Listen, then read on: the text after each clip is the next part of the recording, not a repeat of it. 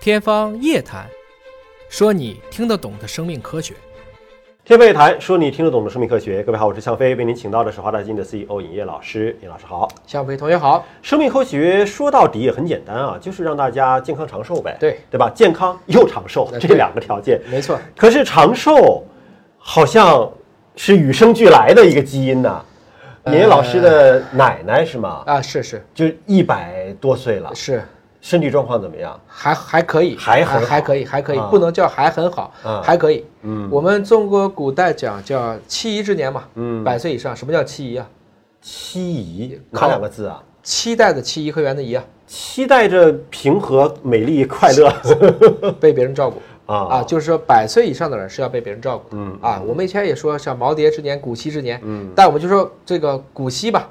古稀就是很少了，古稀古来稀嘛，人生多少古来稀啊？七十就古稀了。今天七今天七十不算啥，啊，是，所以就是说我们对长寿的概念也在变。嗯，即使历史上你看皇上也没几个长寿的。嗯啊，当然你可以总结出一大堆理由，核心点是在于医学不行，嗯，还是说他当时没有办法去把很多的一些杂症能够很好的去解决掉。其实你这个长不长寿呢，得在一个时代背景下看，没错，啊对吧？就同时代大家的医疗水平、生活水平差不多的情况之下，但是这也有长寿，有不长寿的，对吧？我们其实越来越知道的一个核心点就是在于，如果说大家平均，比如说我们今天说亚洲人嘛，嗯，现在最多的一个国家，日本它的人均预期寿命八十多，八十四，嗯，差不多。地区中国香港八十六，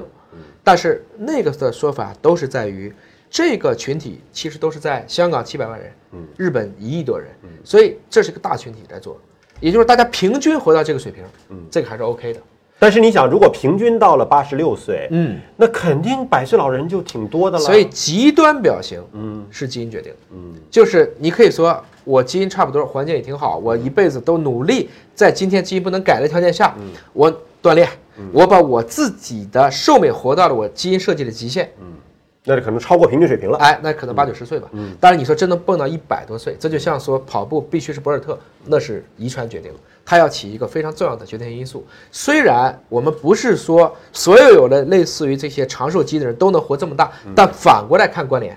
它可能是一个必要不充分条件。这是意大利博洛尼亚大学的一项研究啊，也是发表在一个 eLife 的期刊上。而这项研究当中呢，他们是对超过百岁的老人，对，就一百零五岁到一百一十岁以上吧，呃，这些老人做了一个全基因组的研究，没错，它是倒着推，你已经活到百岁以上了，我把你的所有的基因信息比对，他是把它当成极端表型，对相当于当阳性，对，选了六十八岁的健康人群当背景，嗯，大家都做全基因测序，所以六十八岁算是背景信息，啊算是吧背景信息，啊健康人群。这样的话，我就可以找到到底哪一些位点是在这里被强选择出来的。嗯，就是百岁以上老人到底在基因上会有什么样的特点？哎，最后证明了 DNA 修复其实对长寿是有着至关重要的作用。 DNA 修复是一个专门的基因嘛其实它是一种机制，机制嗯我，们以前说端粒酶，端粒酶，端粒酶，端粒酶不还是管 DNA 在复制过程中的错误吗？对，他们发现这些百岁老人其实有更强大的修复能力。我们知道基因的变异呢，这是正常的，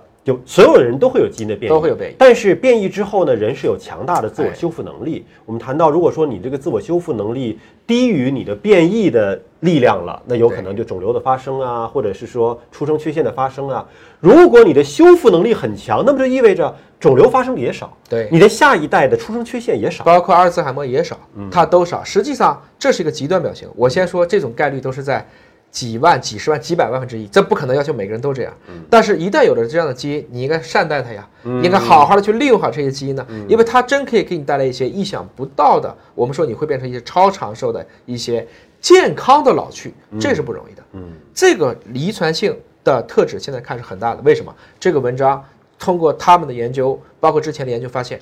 如果你有一个一百零五岁的老人，嗯，你猜一下他们的兄弟姐妹也能活到一百零五岁的几率是普通人的多少倍？普通人的多少倍啊？对，两三倍应该有吧？三十五倍。三十五倍啊！，对，也就是说那就是遗传的因素啊。就是遗传因素在极端表现上是很显著的。我奶奶的几位弟弟，我也叫爷爷，在山东几位男性也都是快接近百岁的寿命了。所以整体来讲的话，你可以看得见，其实极端长寿表型还是有很强的遗传性或我们叫家族聚集性。嗯啊，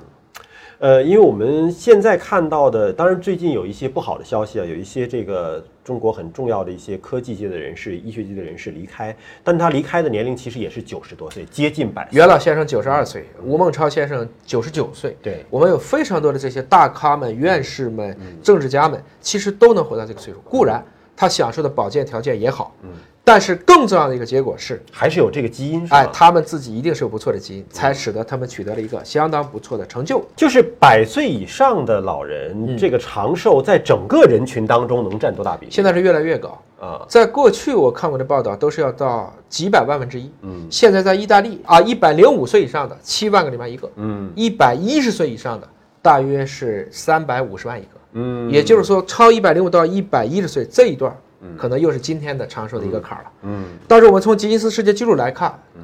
大概一百二十岁是目前已知的生理寿命极真限，就是一百二十岁，真的是能够实现的一个目标。而且很多人都做得到。现在不是一两个人了，因为条件好，医学水平也确实进步了。也就是说，如果我们在基因技术上还能再往前改进，我不敢说能把一百二改到一百五，但是大家整体奔着一百岁去，这个目标看起来是越来越近了。所以以前我们祝一个老人长寿，叫祝他长命百岁啊，以后不能这么祝了。至少按王老师的说法，对，至少一百120二岁 要不至然少 一百，要不然你你很这多个八十岁、九十岁的老人，你祝他长命百岁，这不是一个祝福了，已 经。九十九岁说我祝你长命百岁，你啥意 思是吧 所以这就你不对了啊 哎呃，所以以后可能祝福别人的话都要改一改了，尤其平均寿命生长了之后。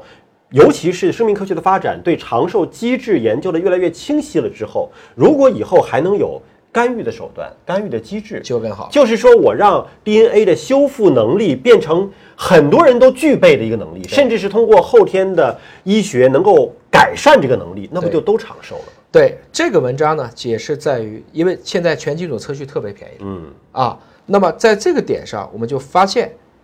他们以前用的一些芯片不用了，我都改全基因组测序了。嗯，这样的话呢，他们测序了八十一个超百岁老人，还测了三十六个刚才说的六十八岁的健呃六十康多岁的嗯健康群体，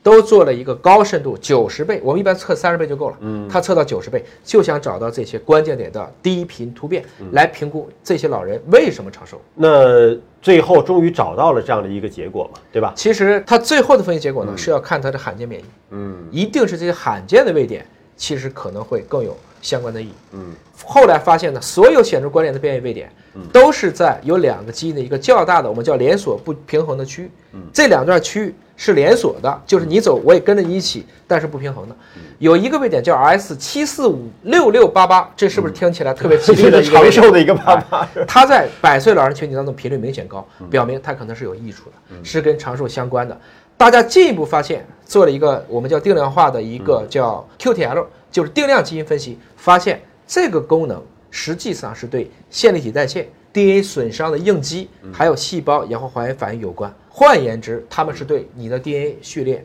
高保真，嗯，它在维系着你的遗传物质的稳定。实际上就保持你年轻时候的那个基因的状态，对对吧？不会说是随着年龄的增长，基因突变的积累，最后就跟你年轻时候其实是不一样了，是这对样吧？子哎啊，所以呢，这些结果都分析出来了以后呢，大家就明白，原来基因确实给你了很多天赋。嗯，我们是不是能发现这些有用的天赋，而不是说做一些很无厘头的，比如说打高尔夫球基因，这就是扯的事情了。但是你家里如果真有一个百岁的老人，长寿基因哎，是一个我真的建议你可能要坚信自己有，就像我现在说，我基因好，因为我奶奶好，所以我爹好，所以我好。嗯，它会给你很多正能量啊，这种正能量会激发你去把你自己人体设计的基因利用得更好。哎，如果家里有百岁以上的这个长寿老人，也可以来考虑考虑，是不是加戏做一个全基因组的检测，现在对吧嗯价格很便宜啊，所以就越来越适合做这件事情了。现在基本上在中国的这个测序价钱，今年是人类基因组计划完成二十一周年，我们已经从一个样本的三十八亿美金降到了今天三千八百人民币啊。所以有一天大家都拥有自己的基因序列，这是一个大概率的事情。好，今天节目就这样了。节目最后，祝所有的朋友们都能够健康长寿，活到一百二十岁。下期节目时间我们再会。